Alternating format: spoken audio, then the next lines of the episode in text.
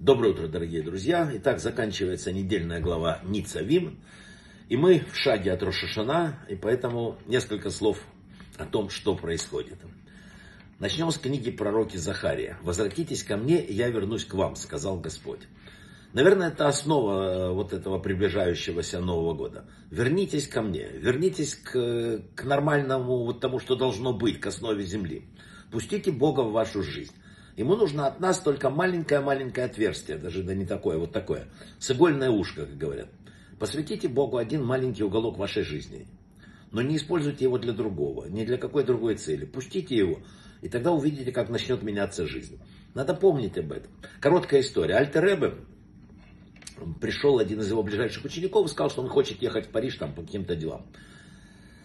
Рэба говорит, слушай, привези мне хорошую парижскую сигару. Тот удивился, он знал, что Рэба безразличен к таким вещам, но тем не менее, увлекся Парижем, там приехал, все, дела, встречи, все, садится назад, поезд едет.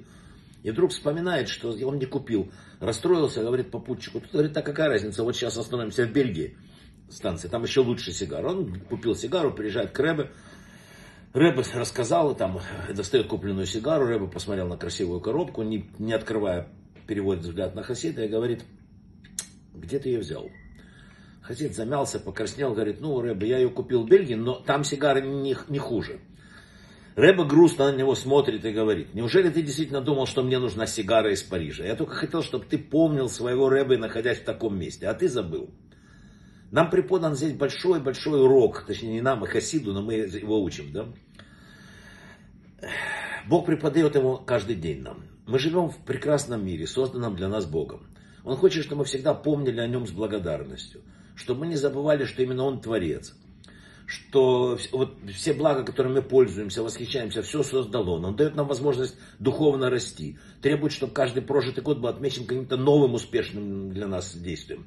Для этого и существует Рошашана, рубеж, на котором мы вспоминаем не только о нем, но и о его ожиданиях. Вот что очень важно. Ожидание Бога сравнивается с тем в этот день, что мы на самом деле достигли.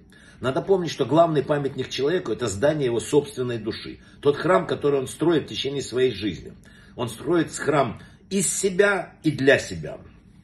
Но это еще не все.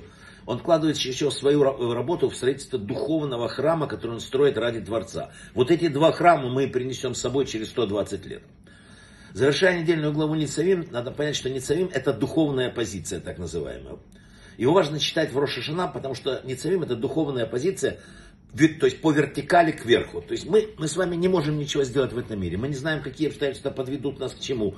Мы не знаем, как, что было в прошлой жизни, почему нас привели вот к таким результатам или к такой, эм, родились там, в такой семье, в таком городе, в такой стране. От нас важна только одно, вот э, все, что от нас ждет Бог. Это позиция. Позиция ницавим. Мы каждый раз должны стремиться к небу. Человек не может постичь мудрости Творца, от этого от нас не требуется. Он может только выбрать жизненную позицию. И вот поэтому перед Рошашана мы читаем Ницавим. А вы знаете, сейчас уже, сегодня у нас шаббат, я два слова еще о шаббате. В конце 19-го, первой половины 20 века еврейские иммигранты, прибывшие в США, не могли найти себе работу, позволяющую соблюдать шаббат. Многие оставили, но многие и соблюдали. Причем очень такую невиданную самоотверженность проявляли, нанимались на работу в понедельник, работали, увольнялись и так далее поиски работы новой занимали там целый месяц и очень страдали они, да. Но тем не менее, ради святой субботы их героическая самоотверженность поражает.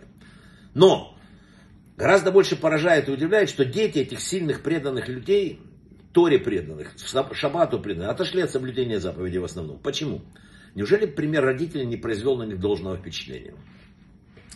Тут интересная вещь. Родители действительно соблюдали субботу но соблюдали ее с такими кислыми лицами, погруженные в тяжелые раздумья о завтрашнем дне. Они сидели за субботним столом и говорили о том, как тяжело будет на следующей неделе, с охами, вздохами. Вот эта суббота входила в их дом. И новое поколение такой шаббат не приняло. Если бы родители радовались тому, что они удостоились э, такого великого дня исполнять заповеди, если бы не объяснили детям, да, нам нелегко, но и испытание, награда, результат был бы другим. Посмотрите, что Всевышний говорит, жизнь или смерть предложил я тебе, благословение или проклятие. Если мы сами выбираем проклятие, где мы ищем благословение? Заповеди, которые нам заповеданы, это благословение. И чем больше входит в тебя вот эта духовность, тем больше в ней жизненных сил в человеке. Перед тем, как исполнить какую-то заповедь, мы произносим браху, благословение, которое содержит такие слова, который осветил нас своими заповедями. Эти слова несут радость, написано в трактате в Талмуде. Если приступать к выполнению заповеди с радостью, значит ты выбираешь жизнь.